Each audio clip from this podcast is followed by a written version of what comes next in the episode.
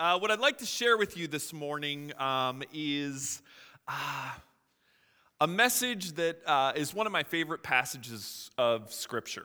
Um, I love the, uh, the books of Ezra and Nehemiah.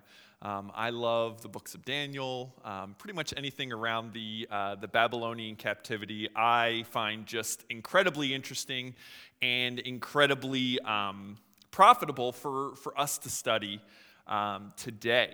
Um, so, this morning, we are going to actually be in Nehemiah chapter 4. Um, Nehemiah chapter 4. And our big idea for today is that when we face opposition, when facing opposition, we need to remember the Lord. And this is, this is what this is what Nehemiah is going to face. So I'm going to give you guys a little bit of background here. Um, it's kind of hard to jump right in the middle of a book uh, without knowing some of the background information. So, Ezra and Nehemiah, uh, in the Jewish scriptures, it's actually one book. Um, it's, it's one complete work, um, and um, there's a little bit of a debate over who actually wrote it. Um, because it does use the first person um, for both books, and it, it does kind of change its style a little bit when it transitions from Ezra to Nehemiah. Um, it is written 50 years after Nebuchadnezzar came in, the king of Babylon came in, and absolutely destroyed everything in Jerusalem. He destroyed the temple, he destroyed all the great houses, he destroyed the wall, he burnt it basically to the ground and left it just in absolute and complete ruin. Um, we find this out in, in 2 Kings chapter, chapter 25, and it's only two verses. And it mentions that uh, the chief of his guard went in and just decimated this entire, entire place. But Ezra and Nehemiah cover the story of three men. The first man that it talks about is a man by the name of Zerubbabel. And Zerubbabel goes in, and what God has commissioned him to do is to rebuild the temple. Uh, rebuild the temple. The temple uh, was, was destroyed. Um, this was Solomon's temple originally, and God calls Zerubbabel to go and rebuild the temple. The second man that is called is a man by the name of Ezra. Ezra is to come in and he is to teach the people who are living in Jerusalem the Torah. He is supposed to go back and restore the followings and the teachings of the law of Moses. And that's, that's what his job is. And finally, we come to this man, Nehemiah.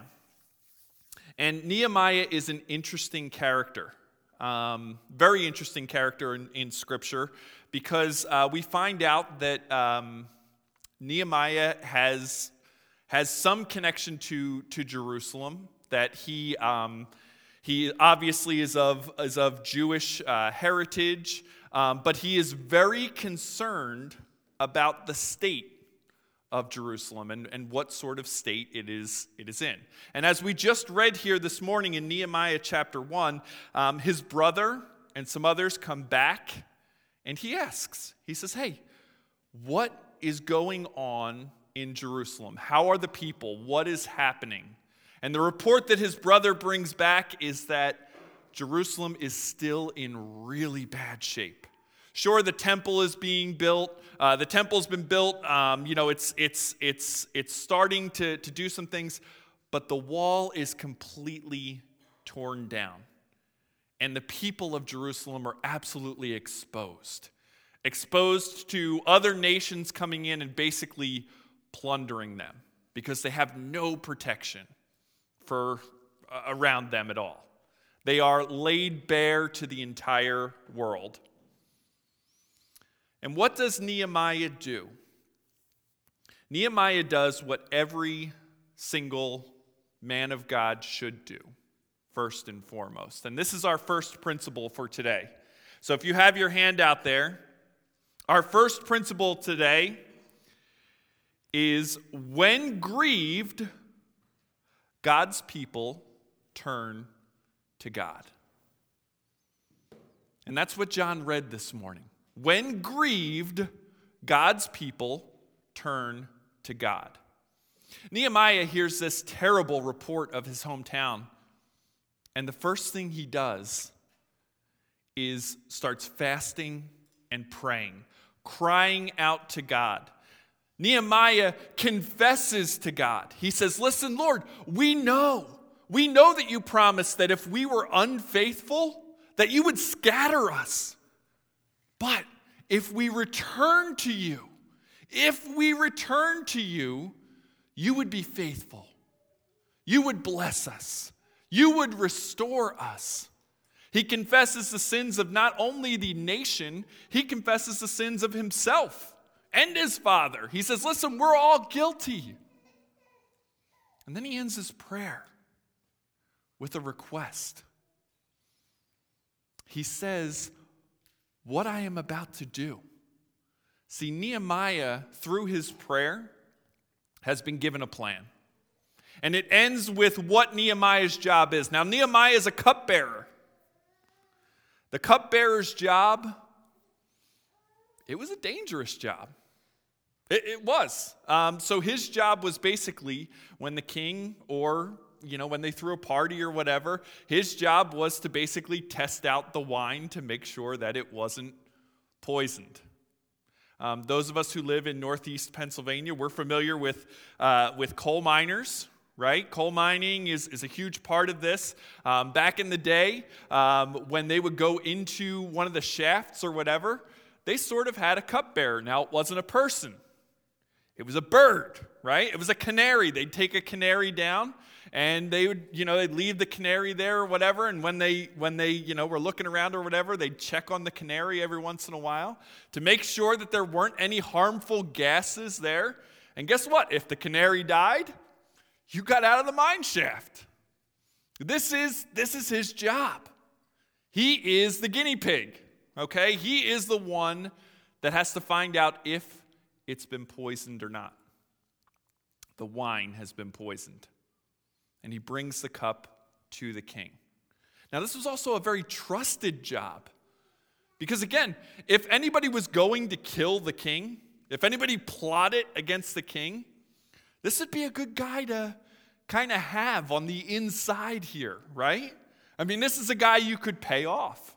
This is a guy you could, you know, you could manipulate so that you could take the king out. The trust that Nehemiah had to have in the eyes of the king was unquestioning. He could not, he could not be doubted for a second. He had to be absolutely loyal to the king. The last thing about his position is that it is an important position. Someone needed to do this. And this individual had direct access to the king direct access to the king. So Nehemiah goes in to the king, and obviously he's just been crying out, he's weeping, and he's sad. Chapter 2, the king says, Why are you sad? You're not sick. Why are you sad? Nehemiah pours his heart out to the king. He says, My city's in ruins, where my fathers and my forefathers, where they are buried, is in ashes. There's rubble all around, there's no protection. The king says, What are you asking of me? Right there, we see our first principle again. Nehemiah says, I prayed to God. And then I asked the king, Let me go and rebuild the city. The king responds to him with a great phrase How long? How long will you be gone? He asks him, he says, Hey, you know what? You're going to take a leave of absence. Uh, how long? And Nehemiah gets bold. And he tells them and he says, Listen, not only will I be gone, but can you give me a passport? Can you give me a letter so that I can go across all the, all the provinces without any problem? And not only can you give me a passport, can you give me supplies? in order to build. And the king says yes to everything that Nehemiah asks for. So Nehemiah goes and he enters Jerusalem. And the first thing he does is he goes to the walls and he starts to inspect the walls. He's looking around at everything.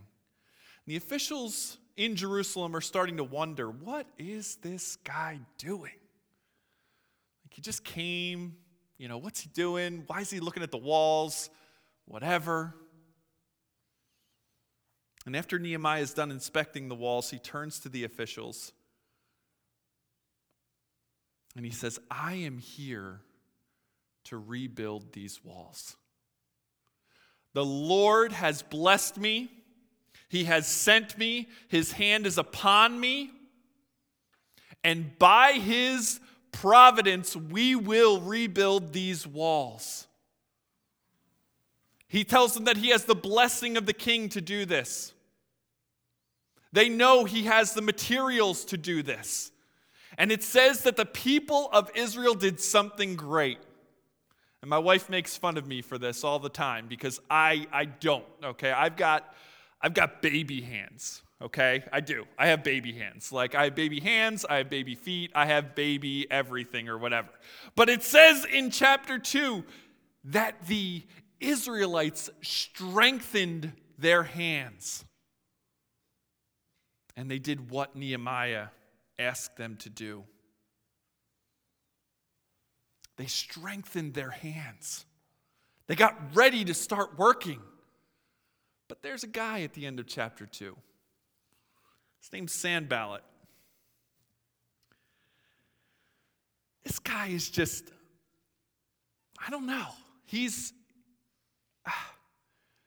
he's a wet blanket. I mean, for lack, lack of a better term, he is a wet blanket. When everybody's excited about something, he's the one that's like, well, you know, it's a good idea and all, but yada, yada, yada, yada. Everyone's excited, everyone's ready to go. Sanballat opens his mouth. Can you really do this? Is this really going to happen? Nehemiah responds, God will do this. And he looks at Sanballat and he says, And you will have no part. You will have no part in it.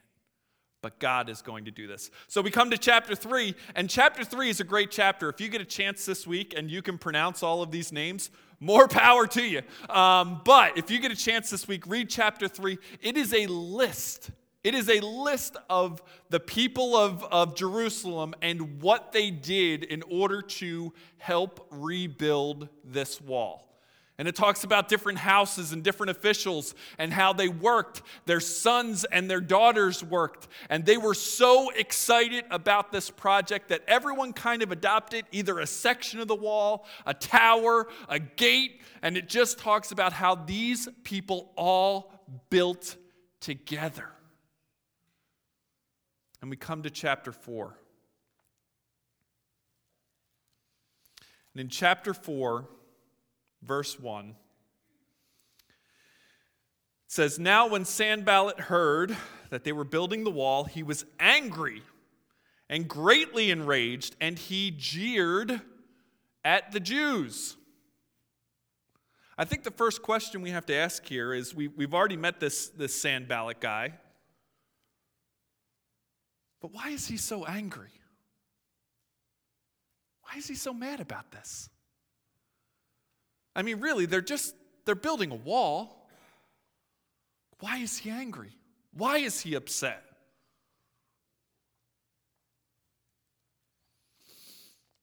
Well, he's upset for a few reasons. We have to ask ourselves what does a wall represent to him? See, Sanballat's already on the outside. I would not be surprised if Sanballat and another character that we're going to meet in a second was part of the problem. These were the individuals that were coming in and plundering Jerusalem. They were taking advantage of the fact that there wasn't a wall. And now that there is a wall, it's going to provide a perimeter that Sanballat and his people can't get into. Nehemiah has already told him listen, you're on the outside. You've got no part of it. You're, you're already banished to the outside. You're not getting inside of the city. But why is he so mad? Well, it represents a perimeter. It also represents protection for Jerusalem. Again, if he was somehow profiting off of the fact that there weren't walls, he'd be upset that the people of Israel are now going to be protected. You're cutting off his supply chain. He's mad, he's upset.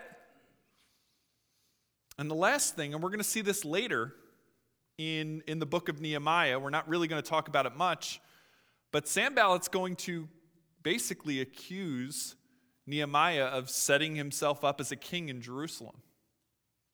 That you are building this wall as a show of power. That you are somehow going to overthrow the king by building this wall. We're going to see in a second that Nehemiah is, is not fazed by this. The fact that Sanballat's so angry. Our second principle here, we're going to go with our second and our third principle here because I kind of glazed over the second one here. But our second principle is that God places his people in positions to carry out his plan. God places his people in positions to carry out his plan. Now, we've already seen this with Nehemiah, right? Nehemiah was in a very unique position. Nehemiah, you know, when he rose to cupbearer, he may not have even thought of the fact that he was going to make a request like this to the king to go back and rebuild the walls. But God knew. And God placed him in that position in order to accomplish his plan. The funny thing is, God also placed Sanballat here to accomplish his plan. We're not going to get too into that, but we need to realize that. That Sanballat's part of the, the plan here, part of the design. Nebuchadnezzar was, was part of the design to go in and destroy Jerusalem. This is all within God's plan. Our third principle that we're going to jump into here, because this is, this is really what we're going to talk about in this section the people and powers of this world will seek to discredit and derail the plan of God. The people and powers of this world will seek to discredit and derail the plans of God. And this is what Sanballat's doing here. He's angry. He jeers at the Jews. He makes fun of them. We have this saying sticks and stones will never break my bones. Uh, sticks and stones may break my bones, but names will never hurt me. That's not true. But that's basically what he's about to do here. Verse 2, it says, And he said in the presence of his brothers and the army of Samaria, What are these feeble Jews doing? Men in here, men, let me see your eyes. You want to be called feeble? No. I don't want to be called feeble. I got baby hands, I got baby feet. I don't, I don't really, I can say that about me. My wife can say that. Don't you say that about me. Call me feeble. I don't want to be called feeble. Look where he says it in front of his brothers and in front of the entire army of Samaria. What is Sanballat doing here? He's puffing himself up. He's got a crowd, he wants to rile them up. He wants to get them as upset as he is. He asks some questions. Will they restore it for themselves? Will they sacrifice? Will they finish up in a day? Will they revive the stones out of the heaps of rubbish and the burned ones at that? Listen, Sanballat's telling us how difficult the job is that they have ahead of them. The irony is, most of these things, they're going to come darn near close to coming true. They're going to come darn near close. The one thing that isn't true is his second question. First, he says, What are these feeble Jews doing? His second question, Will they restore it for themselves? No. They won't restore it for themselves. God will restore it for them. And that is what's truly scary here. You see, Sanballat is focused on the men of Jerusalem. He is focused on the task at hand. God does not factor into his equation at all.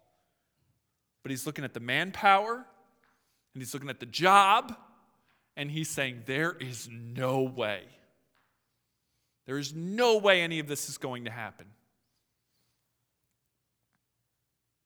Verse 3 Then Tobiah, the Ammonite, was beside him. And he said, Guys, Tobiah, I mean, he, he reminds me, this is like, uh, you know, in cartoons when we were little, you had the bad guy, and then you had his little, like, sidekick you know, who probably was was shorter than he was, and um, you know, maybe like you know, Gaston had what was that other La Fool? LeFou, right? Right? He's, you know, he's, he's shorter and he's got this squeaky voice, and, you know, he, he just, everybody's riled up, and he's like, I'm going to get my shot in. You know, he's like, I'm ready. I want to get my shot in here. And he says, Yes, what they are building, even if a fox goes up on it, he will break down their stone wall. How heavy is a fox? It's not very heavy, right? It's also a very sure footed animal. I mean, they're, they're graceful, they're elegant, they, they kind of bounce around, you know, they're, they're, they're very, very light. And Tobiah is basically saying, listen, even what they've accomplished already, if a fox jumped on it, it would knock it down. You know, archaeologists have studied the wall that Nehemiah built. You know how thick the wall was? It was nine feet. Nine feet thick, all around the city. I, that might be, it's one heck of a fox. I mean, I just, I'm saying, like, you know, to, to knock that down, that's one heck of a fox. But that's not really what Tobias is saying. It is, but really, he's just trying to continue to rile everyone up here. Verse 4. And I want you guys to remember our first principle here as we read this. Verse 4, we have Nehemiah's response. Hear, O God, we are despised. Turn back their taunt on their own heads and give them up to be plundered in a land where they are captives. Do not cover their guilt, and let not their sin be blotted out from your sight. For they have provoked you to anger in the presence of the builders. Whew. Turn back their own taunt on their own head. You know, I mentioned that sticks and stones thing. We had another saying when we were little, you know, that I'm rubber, you're glue. Whatever you say bounces off me and sticks on you. It's basically what Nehemiah is saying here. But there's something greater to what Nehemiah does and what he says. See, what does Nehemiah not do? Nehemiah hears about this. He hears about the fact that Sanballat and Tobiah are making fun of them. They're jeering at the Jews. He hears this. What does he not do? He doesn't respond directly to Sanballat or Tobiah. He doesn't fire back. He doesn't automatically respond and say, Yeah, well, you're dumb. Yeah, well, uh, whatever. No. Where does he go? When godly men or God's people are grieved, where do they turn? They turn to God.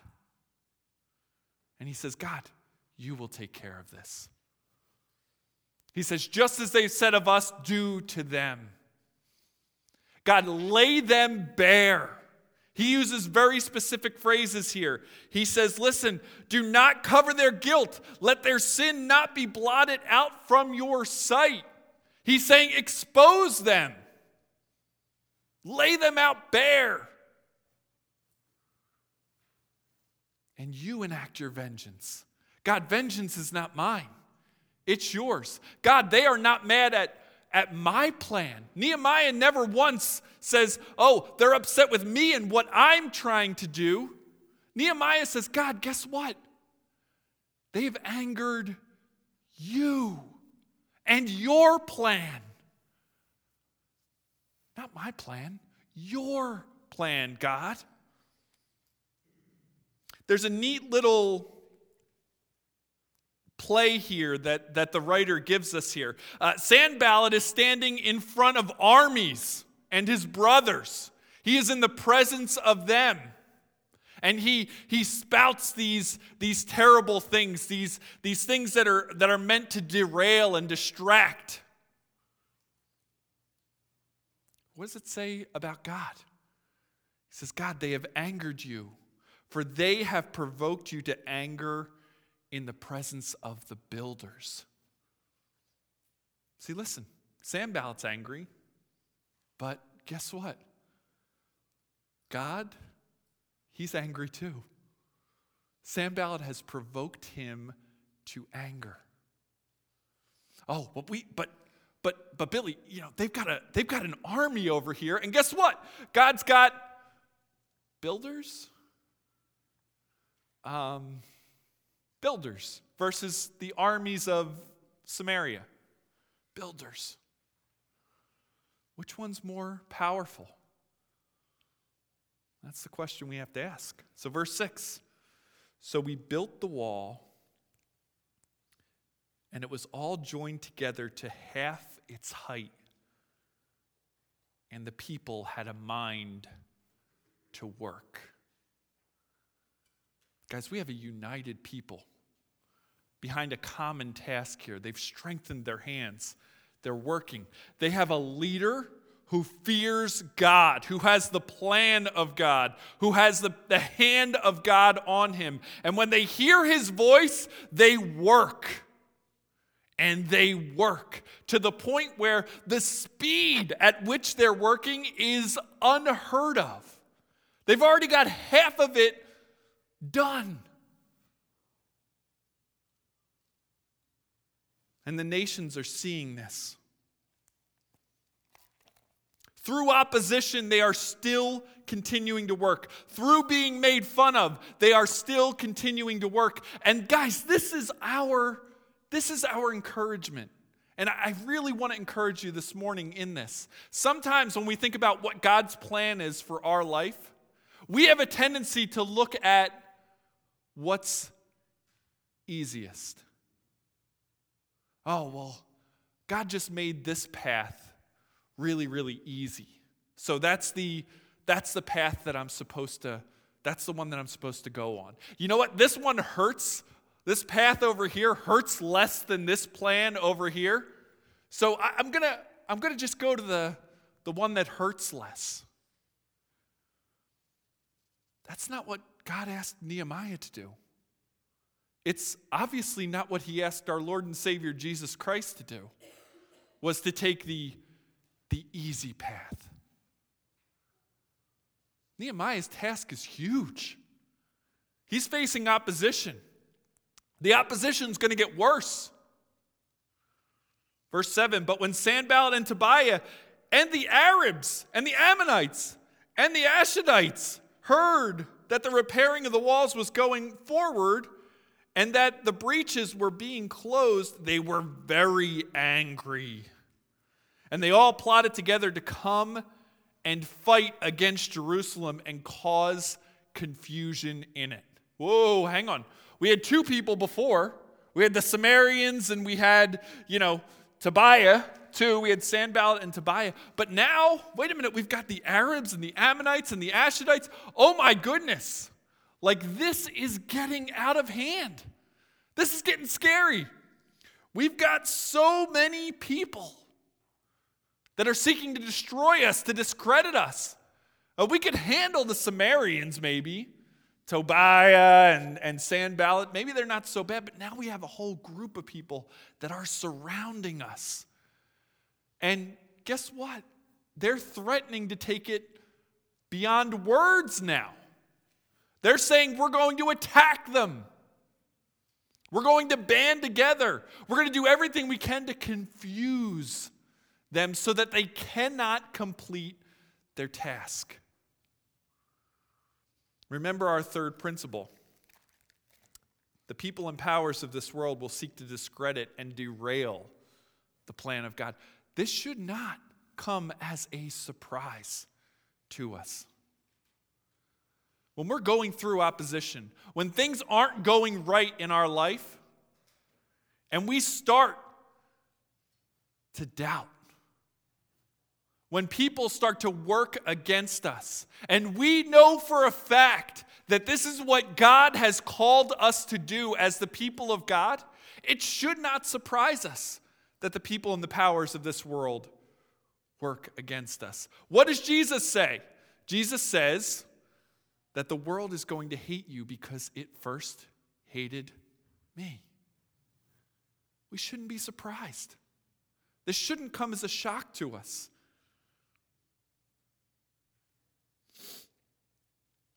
When God begins to move, when his plan is enacted, when his people are doing what they've called to do, what they've been called to do,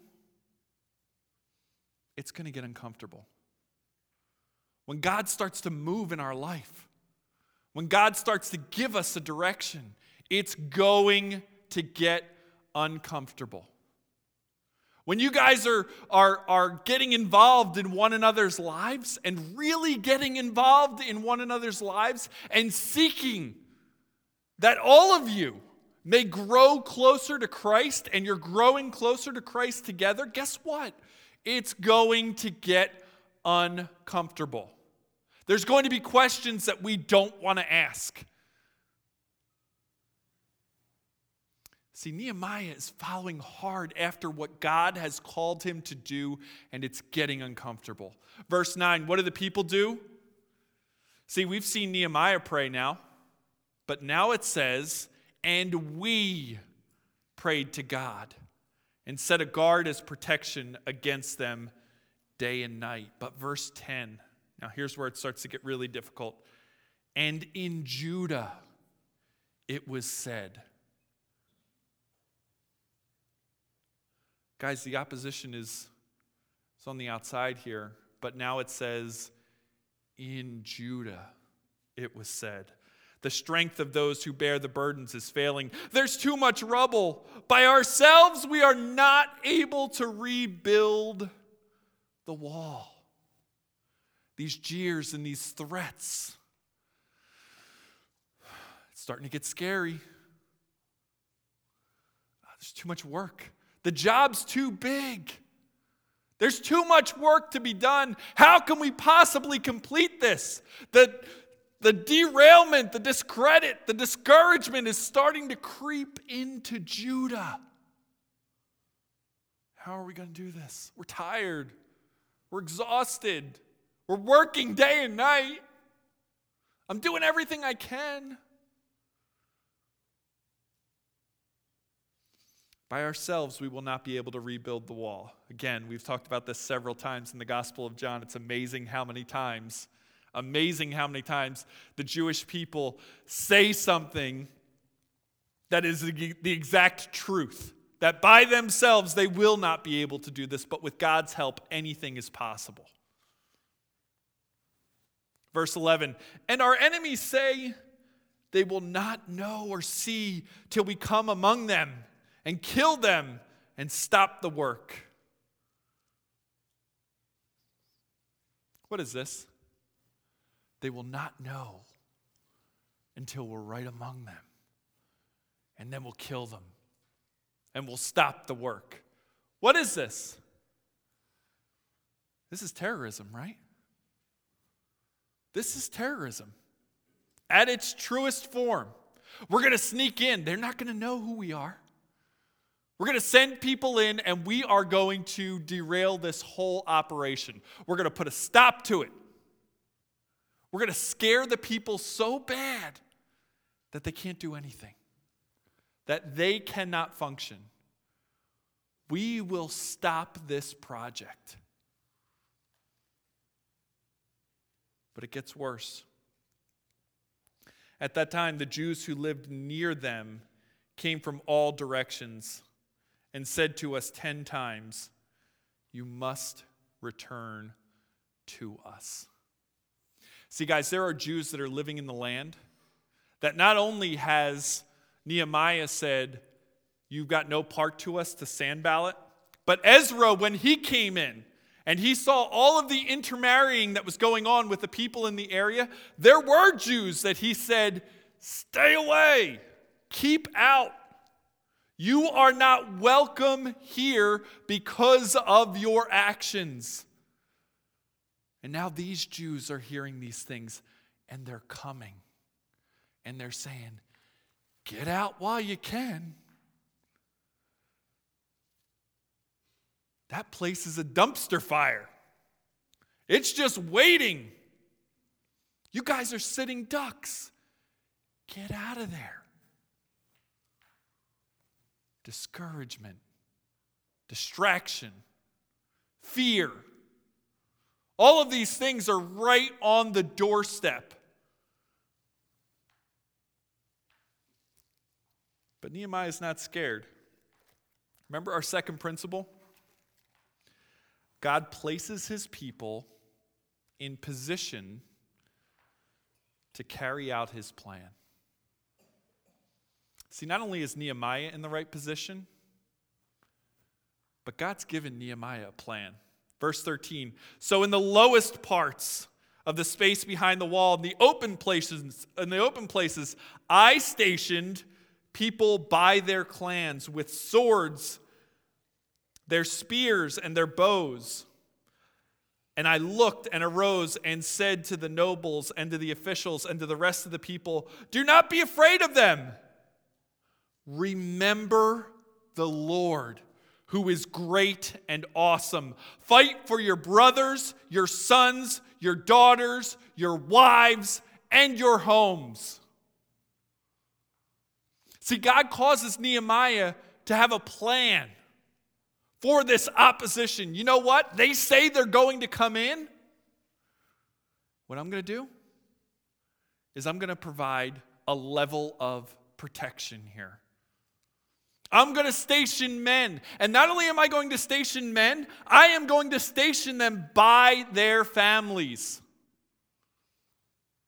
I don't know how many of you have ever been afraid for your family's life, where you've been in a situation where someone is attacking you, and not only are they going to kill you, but there is potential that they are going to kill your entire family. Nehemiah knows that this is an incredible motivator for people. The concern for their families. So, what he does is he makes sure that his, their families are in sight. He separates them by their clans. And he says, Listen, while you're working, if you're afraid of this, I'm to let you bring your kids to work. I am. I'm to let you bring your kids to work. I'm to let you bring everybody to work. And we're to work together. We're going to continue to work together. But the most important thing, he says, is at the end of verse 14. Remember the Lord who is great and awesome spears, swords, chainmail, guns, knives, nuclear bombs, nothing compared to our Lord. Nothing compared to our God. Yeah, your families are important. It's a good motivator.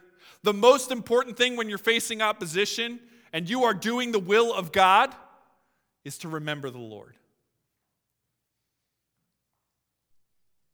Again, our first principle. When the people of God are grieved, they turn to God. They don't turn to their weapons, They don't turn to their words. They don't turn to their own might. They don't turn to their own wit. They turn to the Lord.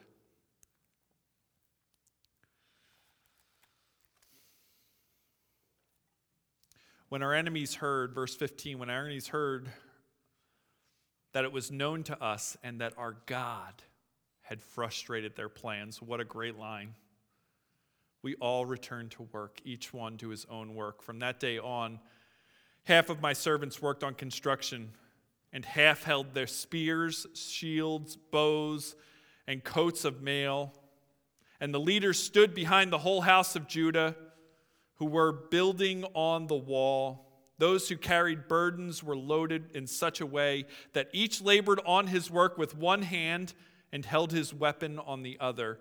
Each of the builders had his sword strapped to his side while they built. The man who sounded the trumpet was beside me. And I said to the nobles and to the officials and to the rest of the people, The work is great and widely spread, and we are separated on the wall far from one another. In the place where you hear the sound of the trumpet, rally to us there. Our God will fight for us.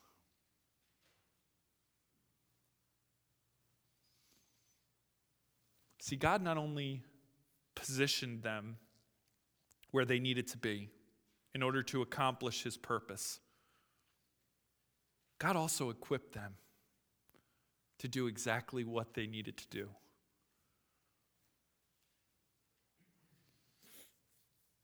Guys, um, it's, uh, it's funny. Um, Nehemiah, his strength was not enough, his words were not enough, his mind was not enough, his anger was not enough, but God was enough. Do you know that they completed the wall, the entire wall, nine feet thick around the entire city, in less than two months? The speed at which they did it, the Bible records that it brought fear to all of the nations around them the nations feared because they knew that the God of Israel had completed something that was impossible. By all human standards, absolutely impossible. Do you know that not once during the construction of the wall were the people of God physically attacked? But they were ready. They were ready. So the temple is complete. The word is being taught to the people. They're restoring sacrifices. They're, they're trying their best to keep the law. The wall is completed. So, what do they do at the end of Nehemiah? They throw a big party. They're like, yeah, all right, dedicate the temple. Hey, Ezra, come on out. Bring out that big old Torah. Start reading it to everyone. There is rejoicing. It is great. It is high times. And the opposition is scared. And the people get complacent.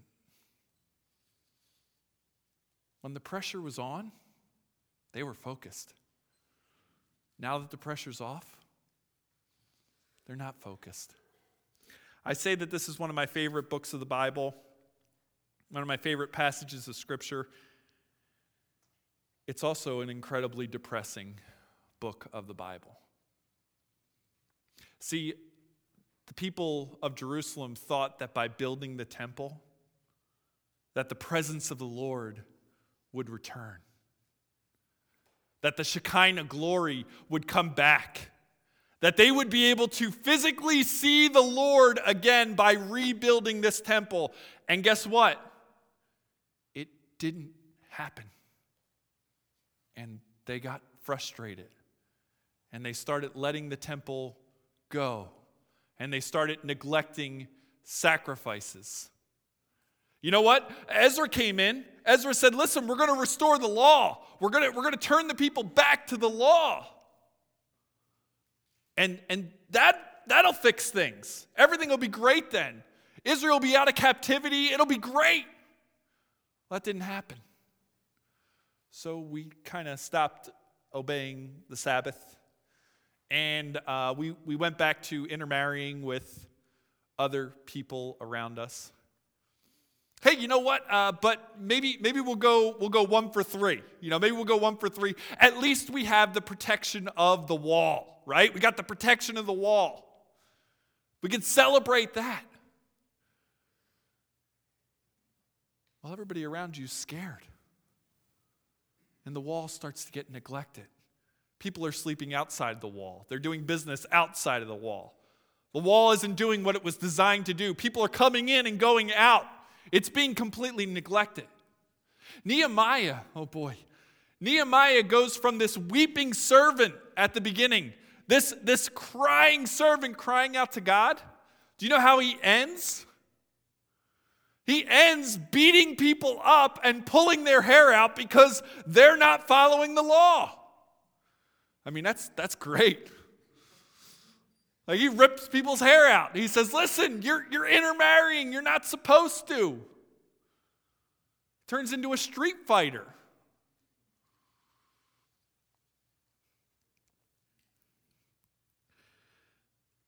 Here's the point of these books that when we do face opposition, we are supposed to turn to God, that we're supposed to remember the Lord. But as Christians, we have a higher calling.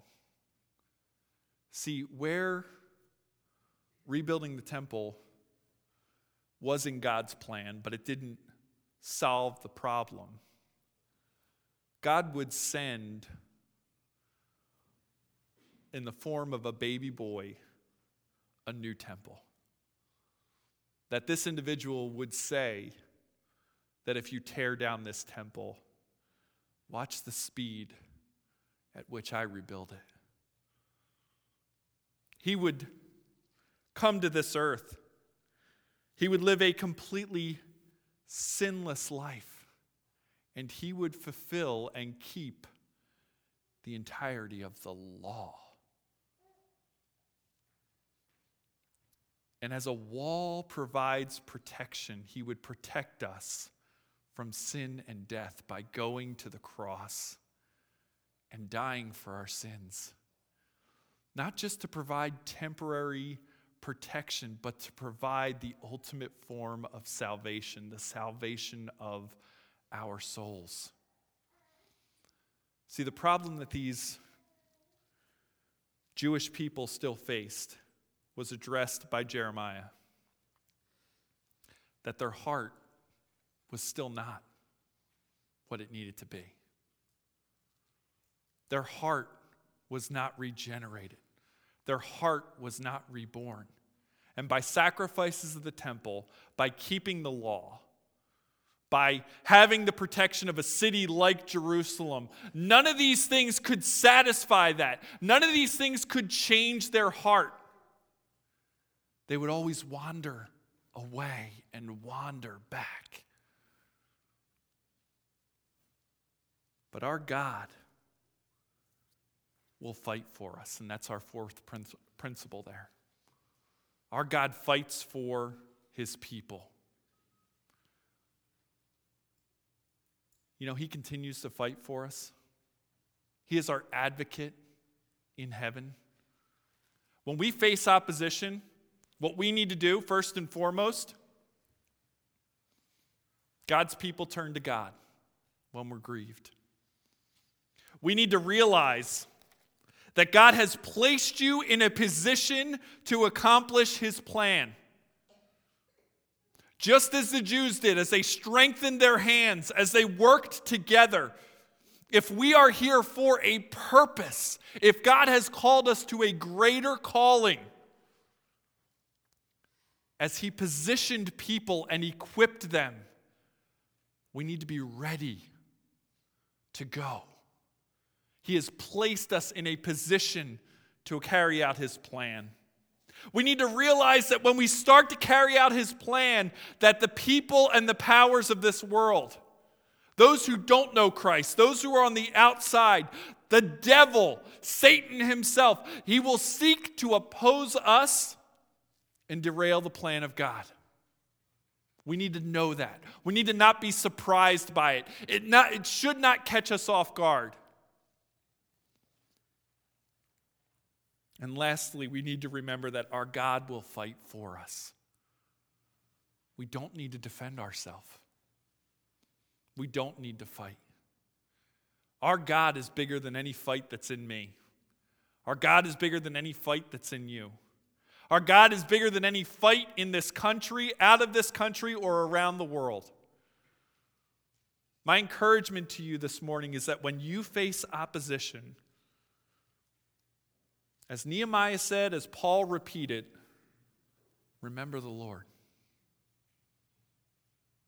Do his will.